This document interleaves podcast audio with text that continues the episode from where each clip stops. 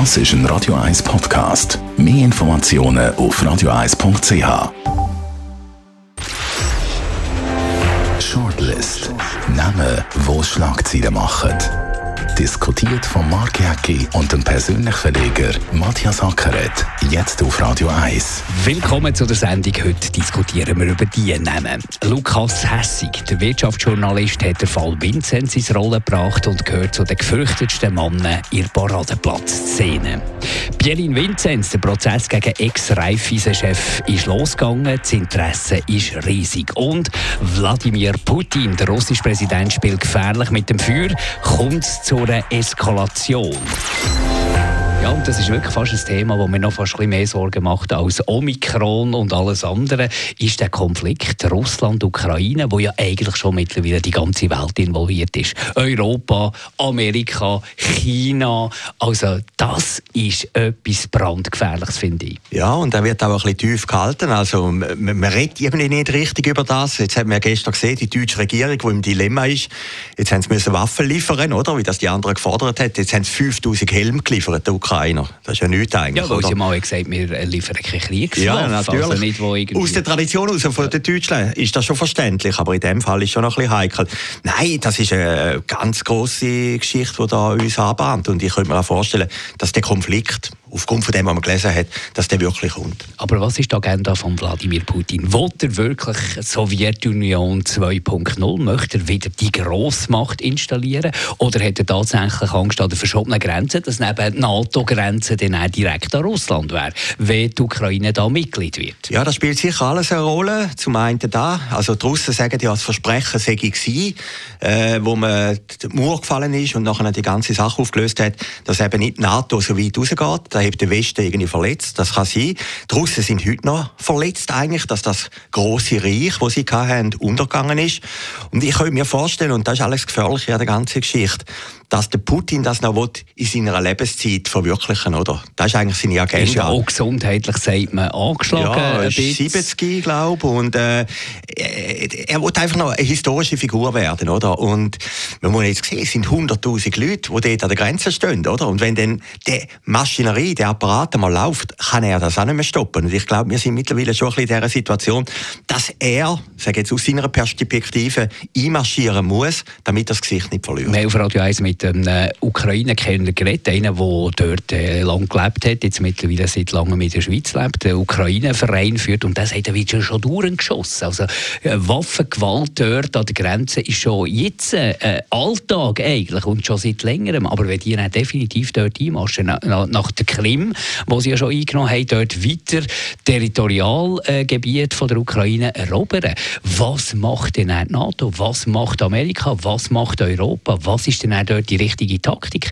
Weil wenn du dort reinfährst, ich meine, das sind Atommächte. Amerika Atommacht, äh, Russland Atommacht und dann kommt dann noch der Player China dazu, der so ein Interesse hat, die Weltordnung neu aufzustellen. Also ich habe das Gefühl, dass äh, kommt nicht gut. Ja, das ist der berühmte Funke. Ich glaube, der Putin weiß natürlich, der Biden ist sehr schwach im Moment, oder? Also äh, der wird höchstwahrscheinlich gar nichts machen. Europa ist schwach, oder? Die werden auch nichts machen. Man sieht es ja jetzt auch an der Haltung der Deutschen.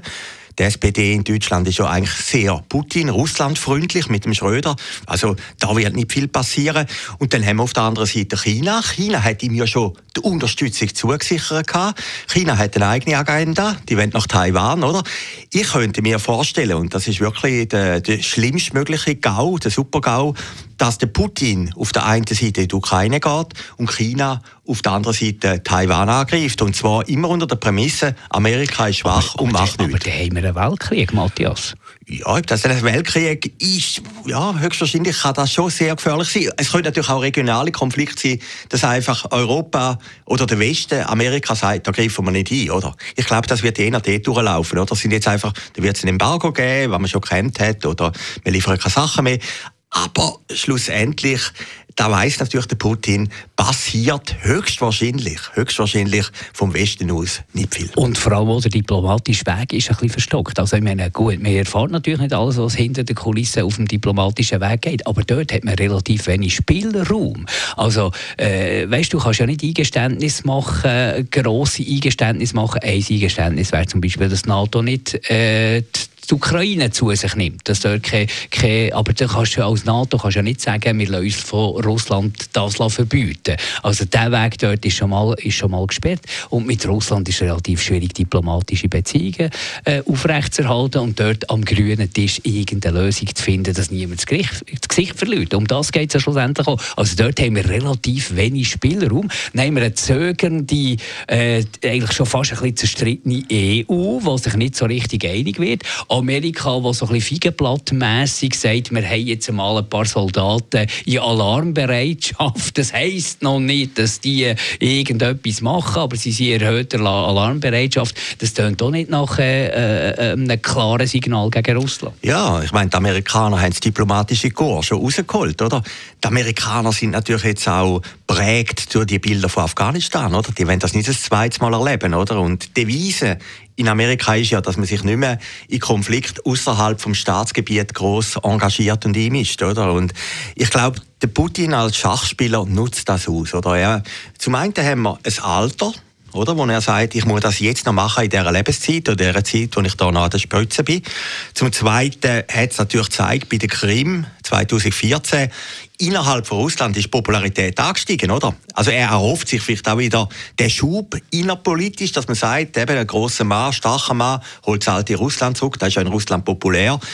Und äh, äh, das Dritte, eben die Schwächung, wie du vorhin gesagt hast, vom Westen, oder? Aber es ist ja nicht nur die Ukraine. Es sind auch die baltischen Staaten, die jetzt natürlich Schiss haben, sogar Finnland, sogar Schweden. Also äh, äh der Kalte Krieg 2.0... mindestens zurück. Also ja, der Kalte Krieg, kann man sagen, ist, ist, ist ja, ja. zurück, längstens, also, ist längstens Zurück. Also wenn man jetzt die Bilder gesehen hat, wo der Herr Gassis der vermittelt hat oder versucht hat zu vermitteln in Genf am letzten Freitag, ich meine, das sind Sachen gewesen, die man kennt die Bilder aus den 70er Jahren. Eben der, der Außenminister von Russland ist ein bisschen ähnlich wie von der Sowjetunion, oder? Man hätte nicht können lesen richtig die Amerikaner daneben. Also, wir haben schon wieder ein Déjà-vu.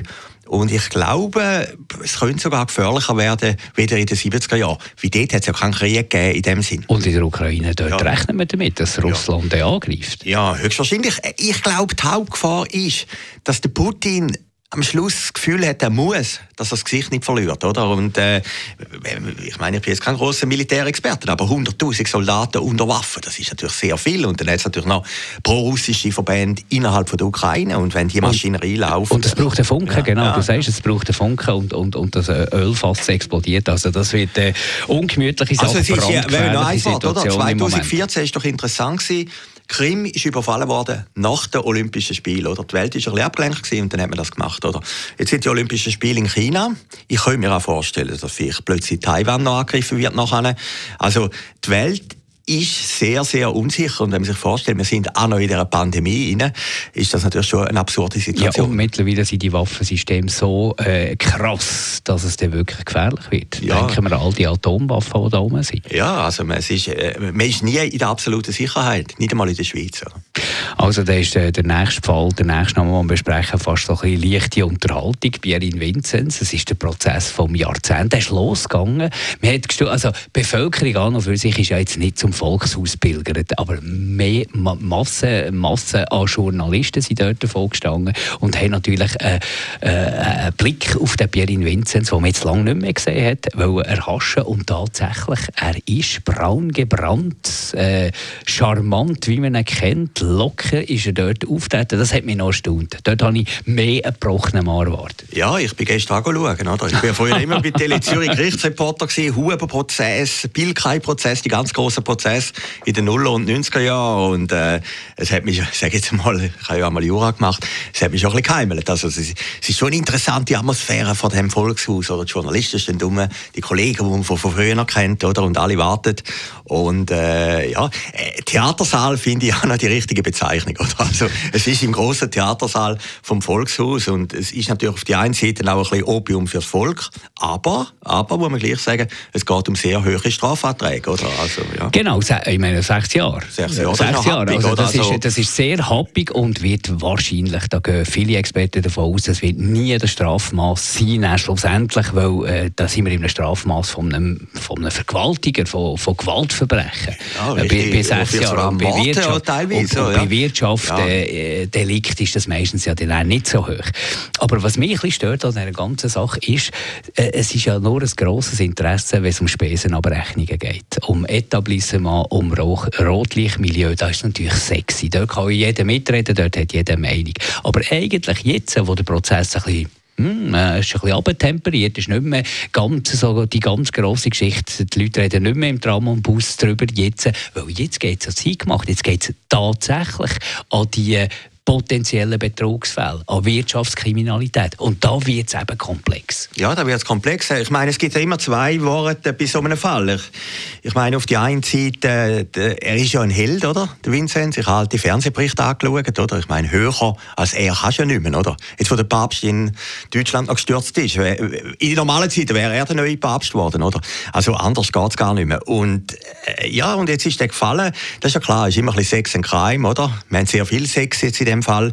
Aber schlussendlich ist natürlich ein Gerichtsfall etwas Ernsthaftes. Und, und das sind natürlich stundenlange, oder? Ich meine, die Anklageverlesung, die geht, glaube ich, sieben Stunden, oder? Und die Verteidigung das Plädoyer, geht, ja, Plädoyer, genau, ja, genau. und das geht nach einer acht, neun Stunden, oder? Das ist natürlich dann schon eine hochjuristische Geschichte. Und der Vincent hat ja mit dem Lorenz Erni den besten Strafverteidiger überhaupt, oder? Also das, das ist natürlich schon eine Krönung von der Juristerei, die sich jetzt im Volkshaus trifft. Und ich habe auch ein bisschen das Gefühl, also die Staatsanwaltschaft lehnt sich schon ein bisschen weit raus. Oder? Also sie müssen sehr gut argumentieren. Und die hat ja ein riesiges Interesse, dass das zu einer klaren Verurteilung kommt dort schlussendlich. Weil sonst fragst du dich, was haben die die ganze Zeit gemacht? Also Natürlich. die Staatsanwaltschaft ist auch brutal unter Druck und die Staatsanwaltschaft weiss man, die haben schon zehnte oder andere Mal auch Sachen abgeliefert, die dann schlussendlich nichts ist bleiben hängen. Ja, Hollenweger Prozess war so gewesen. Dort war ja der Lorenz Erni äh, der Verteidiger gewesen. Ja, ich meine, der Tagesanzeiger, der Chefredakteur der Rutishaus hat ja geschrieben, man soll ihn verurteilen, dass nicht irgendwie ein Image-Schaden da ist für den Bankenplatz. Aber ich finde, das ist eine falsche Argumentation. Schlussendlich musst du Recht sprechen und nicht irgendwie... Gott sei Dank. Ja, Gott sei Dank. Und nicht irgendwie moralischen oder ich meine, das Volk. Aber es ist ja zu fest ein bisschen auf die moralische Ebene genau, gegangen. Genau. Ich meine, Vincenz war vorne der absolute Superstar gewesen, oder? Unantastbar, alle haben den größten gefunden. Und jetzt ist er plötzlich der schlimmste Mensch, der rumläuft irgendwo ist die Wahrheit irgendwo auch zwischen denen. Ja, und man muss unterscheiden zwischen ja. moralischen Sachen, die man gut ja. finden oder nicht gut finden, und tatsächlich strafrelevante Sachen. Genau. Und das sind zwei Paar Schuhe, aber das Moralische spielt eine grosse Rolle in der Öffentlichkeit. In der Öffentlichkeit? Ich meine, gesellschaftlich, egal, auch wenn der einen sauberen Freispruch bekommt, gesellschaftlich ist der tot. Ja, ist der erledigt. Aber, aber jetzt kommt etwas anderes. Natürlich will der einen Freispruch oder ich nehme an, sie werden nicht gerade einen Freispruch können machen. Da kannst du irgendetwas finden schon. Aber es wird sicher nicht auf die sechs Jahre rauslaufen. Oder sie, am Schluss sagt man, er ist ja schon reingekommen, zwei Jahre, also es, es geltet sich ab und, und er muss nicht mehr in den Knast. Ist meine Oh, Vermutung, die man hat noch weitergezogen. Ja. Ja, Entweder von der Staatsanwaltschaft genau. oder, oder, von der Anklageseite. Ich habe noch interessant gefunden, im Tagesanzeiger, wo der Prozess angefangen hat, am Ende war da ist ein grosses Interview mit dem Rechtsprofessor Nickli. Das ist einer der ganz Grossen. Und, und der hat dann gesagt, die Anklageschrift sei sehr, sehr schwach, oder? Und da habe ich jetzt noch speziell gefunden, oder? Wir haben schon mal über das diskutiert. Das sind natürlich hinten dran eine riesige PR-Maschinerie von allen. Warum kommt das Interview mit einem Fachmann, also das ist jetzt nicht eine moralische Komponente gewesen, gerade zur Eröffnung von dem Prozess, oder? Und das könnte natürlich, wenn die Richter das lesen, äh, es ist ja dann auf der gleichen Ebene, Jurist zu Jurist. Es sind Unmenschen, ja, die sind natürlich schon, absolut, die lesen, ja, auch, äh, genau. die lesen das ist, Zeug so. Oder? Dort ist es ja nicht um den Kings Club und die Spesen und äh, die Prostituierten gegangen, sondern dort ist es eigentlich um juristische Fragen gegangen. Warum kommt das Interview gerade in dem Moment, zu dem Zeitpunkt mit dem, oder? Und das ist ein hochinteressantes Interview gewesen, kann ich jedem empfehlen, oder? Und da ist dann natürlich schlussendlich die Frage, ist es Betrug oder ist es eben kein Betrug? Also das ist die Schlüsselfrage von dem ganzen Prozess. Was man davon ausgeht, ist, dass es sicher lang wird dauern, weil die Fälle so oder so weitergezogen werden. Das geht ja bis vor Bundesgericht, das kann vier Jahre gehen oder noch länger, bis dann schlussendlich ein rechtkräftiges Urteil äh, gesprochen wird. Ja, auf die andere Seite muss man sagen, ich meine, es kostet natürlich extrem viel Geld, oder? Und ich meine, wenn jetzt der Herr Vincent und, und seine Kollegen verurteilt würden, haben die der Power, oder? Das braucht ja gleich große Energie. Haben die am Schluss das Geld für die Anwaltskosten und so, um das noch in x andere Instanzen ziehen, oder? Da wo man natürlich schon sehen. Da, da ist natürlich die Staatsanwaltschaft schon ein bisschen überlegen. Auf die andere Seite, wenn die Staatsanwaltschaft äh, für sie ein schlechtes Urteil überkommt, ist dann die Frage, wenn sie das zweite Mal eine Klappe bekommen, drittes Mal. Also das sind dann schon Ermessensfragen und da muss man halt das Urteil abwarten. Dann gehen wir jetzt noch zu dem Mann, der das Ganze ins Rollen gebracht hat. Lukas Hessig ist ein Wirtschaftsjournalist. Hat ein äh, Einmalbetrieb eigentlich. Inside Paradeplatz, ein Finanzportal, wo auch sehr viele Boulevardgeschichten natürlich kommen, rund um den Paradeplatz.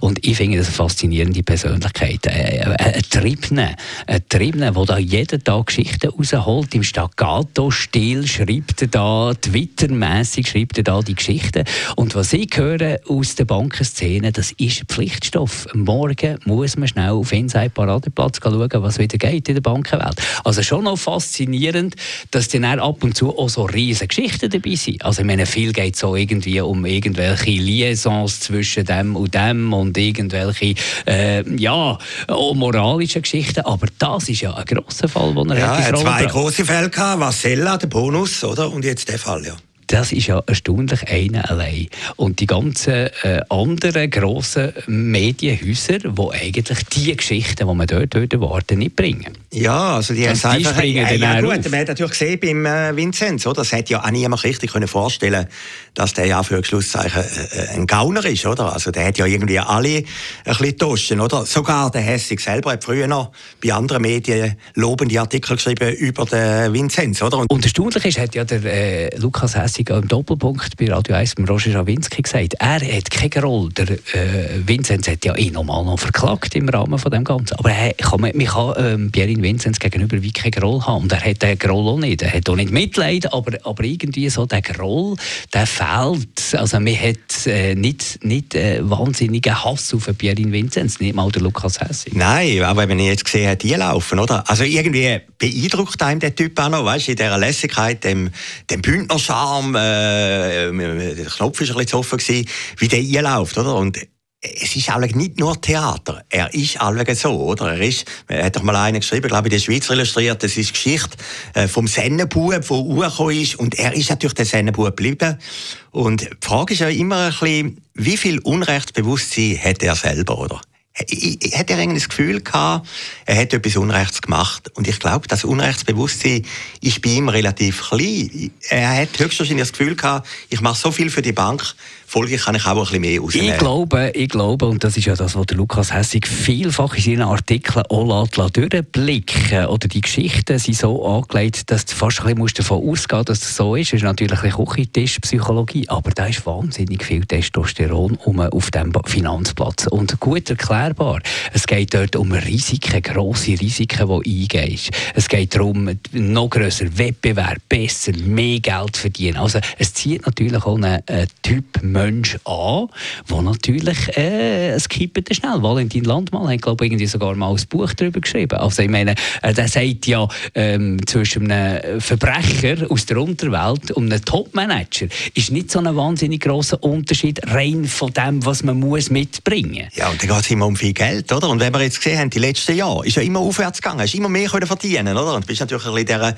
Glamour-Szene da um den Paradeplatz herum. Äh, und wenn du natürlich die Veranlagung hast zu dem, also dann, dann ist das auch anderen Bankern passiert. Beim Vincent ist einfach immer interessant gewesen, dass er als Heiliger gefeiert worden ist. Es hat ja eine Festschrift gegeben, äh, da hat, glaube der Bischof, da ist ein CVP-Nationalrat geschrieben, in der katholischen Kirche wäre er ein Heiliger. Aber das, das, ist das Problem von ja. der Medien, das ist das Problem von der Raiffeisenbank und nicht per se von Pierre Vincent. Nein, die haben sich alle blenden Ja, natürlich. Und jetzt lernen wir doch etwas über Hochstapler und Leute, die, die einen blenden. Das sind ja immer sympathische Typen, oder? Charismatische, also, charismatische ja, oder? Ja, und, und eben die, die bündnerische Lässigkeit, oder? Und nachher sagen alle, aber von dem hätte man das nie erwartet, oder? Hat, die Frau ist gestorben, hat zwei Kinder aufgezogen und so. Also, die Vincent-Story ist natürlich schon genial, oder? Und er hat immer gesagt, ich verdiene ein bisschen weniger als der Motti und so, aber wir sind höherrechnen, hat er natürlich mehr verdient durch seine Nebengeschäfte. Also, ich glaube, ein Antrieb von ihm ist auch gewesen, dass er zum einen das glaubt hat, wo den Zeitungen gestanden, wo die Zeitungen über ihn geschrieben haben und die Medien über ihn geschrieben haben. Und zum zweiten hat er alles Gefühl gehabt, im Vergleich zu den anderen Grossbanker, ein Motti etc., verdienen er zu wenig und er müsste das irgendwie einholen. Oder? Und das könnte psychologisch schon noch erklären, warum er den Trieb hat, immer mehr zu verdienen. Also es wird weitere Stories geben für den Lukas Hessig und sein Portal Inside Paradeplatz. Kann man mal drauf schauen und unsere Sendung wieder hören in einer Woche.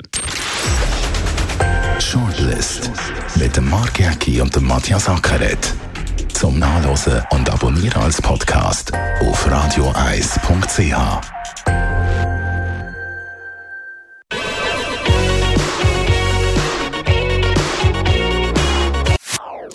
Das ist ein Radio 1 Podcast. Mehr Informationen auf radioeis.ch.